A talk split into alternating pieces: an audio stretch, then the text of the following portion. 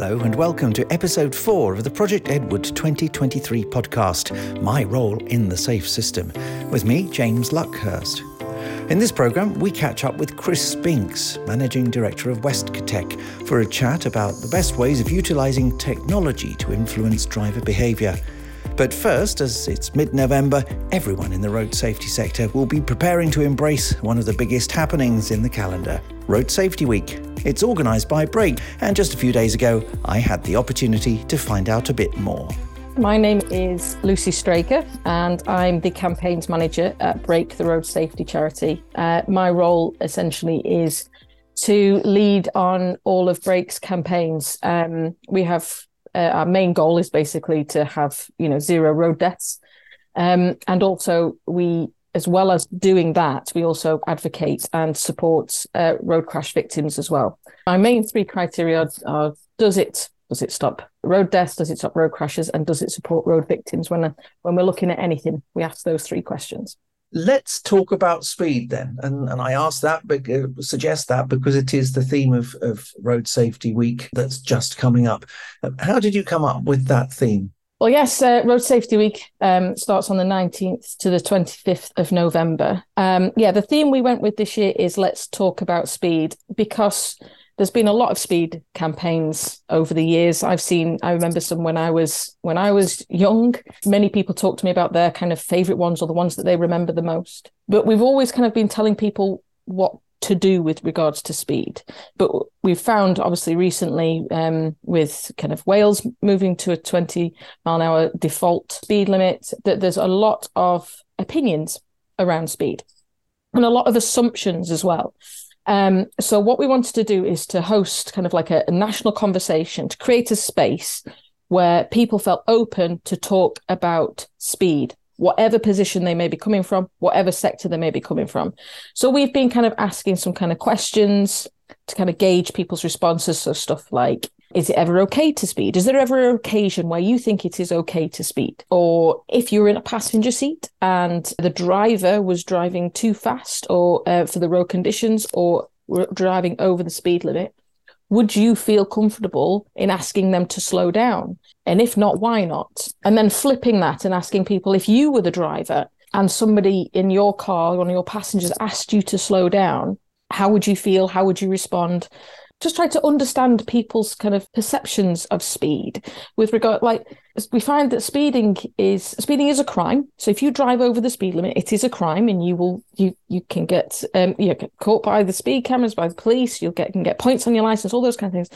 However it, is one of it is something that is done every day by many many people. We probably see every time you go on the on the road or if you're driving or if you're a pedestrian or a cyclist or whatever you are doing with regards to the road, you will probably see somebody driving at speed, maybe not excessive speed, but driving over the speed limit or driving faster for the road conditions. And, and I'm guessing that each person doing it will have a different reason or justification in their head for doing it.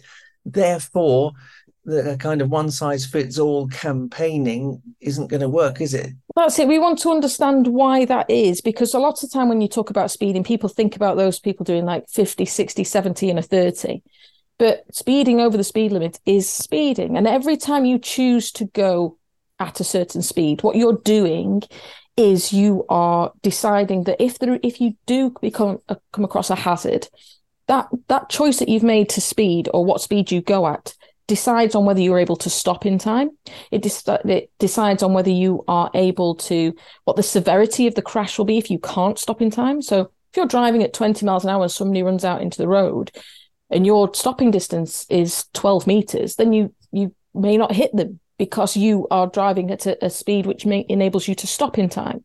But if you've chosen to drive at 30 or 40 miles an hour, you may not be able to stop in time. And you may so if you're choosing to drive faster, every time you drive a bit faster, it increases the severity of the crash that's going to happen. So it's just trying to understand kind of like why we do that why why we kind of justify it to ourselves. Oh it's because i needed to catch that train or i needed to get to this or um it was it was really important i did this or somebody was really far up behind me and i didn't know what to do. If we can really get get to understand what are those kind of those motivators are for why we drive over the speed limit or faster than the road conditions need us to do then we can start to really unpick it and get to a place where actually speeding isn't socially acceptable as it is at the moment. And we get to a place where everybody's driving at safe speeds. Now let's bring in the, the families that, that Brake has traditionally given a voice to. How helpful can the voice of the victim and their families be in, in spreading messages and influencing behaviour of others? I think they're um, extremely important. Um, we Brake. We run the National Road Victim Service, and so we we look, we kind of support and advocate for um, probably about a thousand uh, families every every year, and some of those families come to us afterwards and say that they want to, you know, be part of our campaigning work and help kind of push for you know for safer driving and for, for zero road deaths. And so there are there are a number of bereaved victims and families who are helping us on road safety week coming up and they're sharing their story. And when we go and ask people what would influence you to, to drive within the speed limit there quite a number of people say kind of hearing stories from people whose you know whose loved ones have died because of a road crash because of speed and those kinds of things and hearing that and kind of understanding the consequences. But sadly, not everybody is impacted by that. That people, not everybody changes their way, their kind of speeding kind of behavior because of that.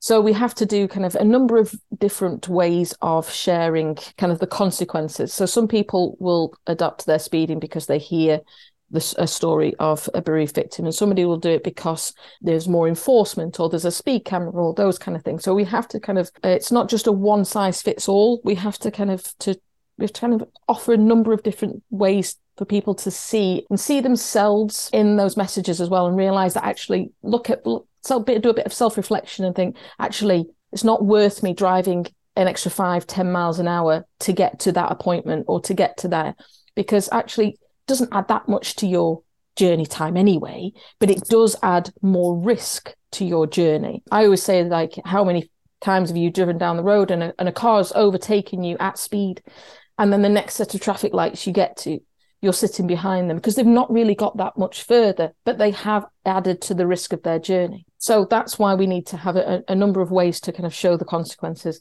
And the bereaved victims are, are very important because it's very important to hear their you know to hear their story and hear their their voices and how we can make the world better for them. Kind of the post crash response as well is so important as a as a way to kind of achieving that vision zero of no road deaths.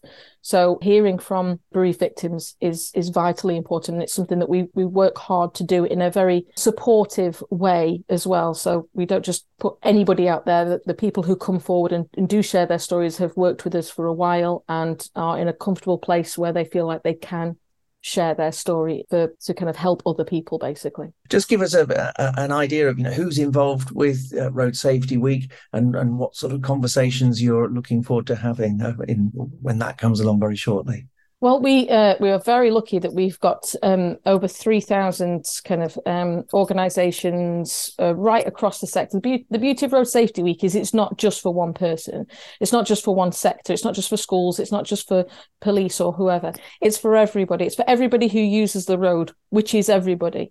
Um, and so what we've tried to do is to split up the week a little bit so that we can um, kind of have different focuses. Um, like I say, we've got 3,000 organizations signed up to, to doing something um, within within their kind of organization or within their communities, which means that we're going to be there's going to be about 15 million people kind of involved in the week itself, which is which is really really great. So I'll just talk through the week kind of how it how it splits up. It starts on the 19th of November. It is also the World Day of Remembrance for road traffic victims. And so we thought it was really important to kind of start uh, on that day and really give a, a platform to, to bereaved victims and to really remember those those who have um, been affected by road crashes and road deaths. And then on the Monday, we called it Brake Day. And that's when we're really kind of pushing our campaign messaging, which is around really kind of um, let's talk about speed. And we've done a number of surveys and we've been out in the streets talking to people, and we've got a number of different reports and videos and all those kind of things, which we which we're going to start to share about people's perceptions about speed. And we're not just showing people's voices that that align with what we think. We're trying to show a, a, a real plethora of voices so that we can really understand everybody's perspective. The Tuesday, we're kind of um, assigning to emergency services. So we've got a number of organisations from the emergency services involved. There's some police officers doing some big fundraising challenges. We've got other police kind of forces going out and doing like junior speed watches. and we've got you know there's organisations uh, like Air Ambulance and those kind of things doing some blogs and that kind of stuff for us. There's lots of activities happening. The Wednesday um, is uh, Schools and Educators Day, so obviously keeping children safe on on their journeys to and from school and just generally keeping them safe is really really important. And then on the thursday we're looking at kind of like professional drivers and we've we've been working with a lot with uh, our kind of corporate partners as well. There's, we've got men we've got some good sponsors such as like dhl and um, arval and autoglass who who are kind of really promoting that throughout their networks as well. On the friday it's known as fleet friday. So there we're really kind of delving into the fleets and we've we've done a lot of work with fleets and we've got a number we've got loads of different activities happening right across our kind of our fleet partners as well. So to really kind of give them a voice and help them share road safety messages right across their sectors and right across their drivers and all those kind of things. Then on the saturday is what we call communities day opening it right up to everybody kind of like charities and religious organizations and just general communities kind of around your local area. You know um, what what are the real kind of key issues around speed around your local area? What we're doing is all through the week is we're kind of we'll be posting polls and, and questions and doing videos and things and trying to encourage as many people as possible to share their thoughts and their things and then we'll we'll try and amplify that side road safety week uh, well uh, we have what we know uh, we call the Brake five challenge uh, which is a fundraising challenge which we're running right throughout the week and it's called Brake Five because five people die on our roads every day. And what we're asking people to do is sign up to the Brake Five challenge and to do something um, that's connected to the number five. So we've got people by baking like five cakes and selling them within their office. We've got people like our chief executive, Ross Moorlock, cycling 555 miles throughout the week. Um, I myself am running 55 kilometers um, throughout the month and doing a five mile walk with some of my great colleagues as well. So there's and we've got loads of other people involved right across right across the sectors. There's there's a police um, officer called uh, Mike Templeman who's doing a really big kind of uh, run in Lincolnshire on the Sunday. So there's lots and stuff happening, and we really encourage people to get involved. The idea being that you can get involved from just doing a, a small five mile kind of walk with your friends or baking five cakes, or you can do a really big 555 mile challenge if you want to. So it's really open to everybody, and we just really encourage everyone to get involved. And then my job from after after the week has done, uh, aside from having a bit of a sit down and a cup of tea and a biscuit, will be to really kind of delve into all those assumptions and and perceptions and and thoughts and feelings, and then we can we can start to really unpick how we can best move to a place where there are zero road deaths because we know that I think it's one in four crashes are a direct result from speeding, but also speeding is generally part of every single kind of road crash that happens. Because generally speaking, if um, a crash occurs, it's usually because somebody's been going too fast for whatever reason that may be. Uh, it might not be speeding, but it could be like too fast for the road conditions and those kind of things. So we've got loads and loads of different organisations involved, sharing things, and we'll be we'll be revealing more things as we kind of go out through the week. But I just encourage you to kind of uh, come onto our on, across our socials, onto our website, and just get involved, share our things, share your thoughts and views. We're hoping to go on as many kind of talk shows and things as possible, and, and get people's views and thoughts and those kind of things. So yes, just lots of lots of talking and, and more importantly, lots of listening as well. Lucy Straker from Brake, and we'll certainly be supporting Road Safety Week here at Project Edward. You can too on social media using the hashtag Road Safety Week. Thanks, Lucy Straker, and good luck. Now to the role of technology in influencing driver behaviour, and a conversation with one of Project Edward's longest serving supporters, recorded recently at Highways UK. Chris Spinks, Managing Director of Westcotec. Chris, we're talking in this series a lot about different people and their role in the safe system. Is that something you've given some thought to, and what would be your answer? Westcotec is all about protecting people, saving lives on the road, and making sure that they get home safe at the end of the day.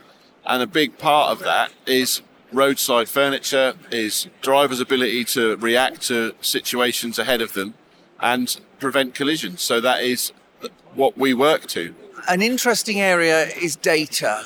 There's so much available now. How important is data to Westcotec, and how do you see your relationship with data changing, developing uh, in the future? A high percentage of our signs are able to gather traffic data. So, time, day, date, uh, 85th percentile, average speeds, high and low speeds, and that sort of data is what's required to enable local authorities, scheme designers, police forces to look at their deployment strategies. Data is, is everything because you need to see what's going on in a particular location to be able to put solutions in place to deal with whatever the issues are.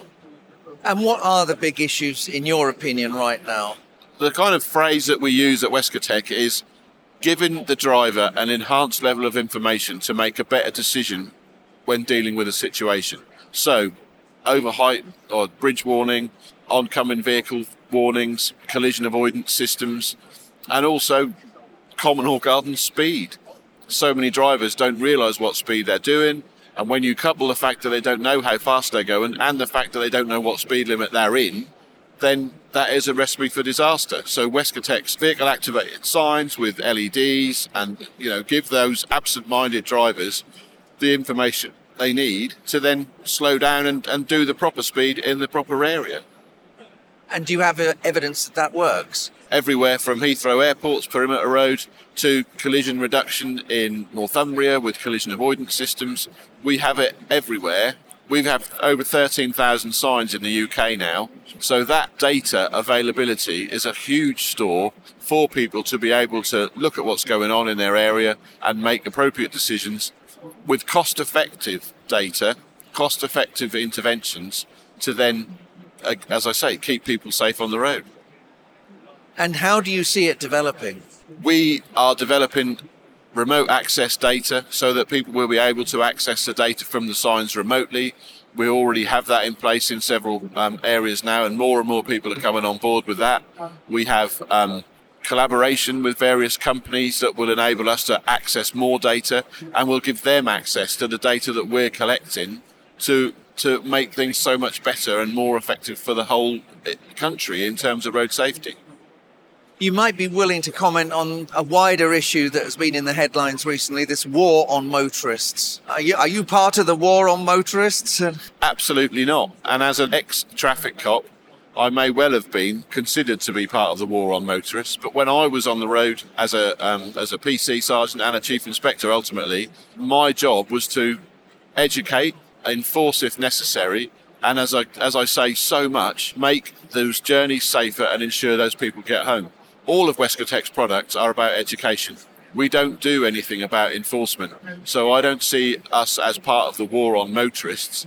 I see us as part of the solution to keep motorists safe. Everything should be in the round.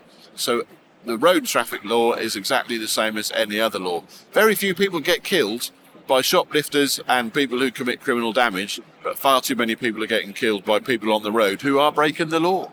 Last question, Chris. Your opportunity. If you were Roads Minister for the day, what would be on your to do list? If I was Roads Minister for the day, I would listen properly to the people that know.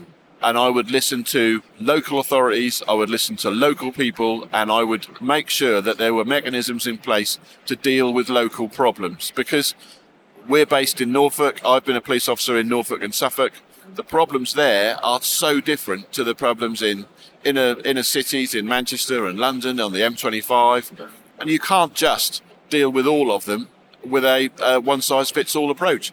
We have to break it down to local areas and deal with the local issues. Chris Spinks from Westcotec. And that brings this episode to an end. Do encourage all your friends and colleagues to like our podcast and download it from their favourite podcast platform, or simply tune in via the Project Edward website. Next week, it'll be Darren Lindsay in the chair. He'll be in conversation with Mark Cartwright of National Highways. Don't miss it. But for now, from me, James Luckhurst, it's goodbye.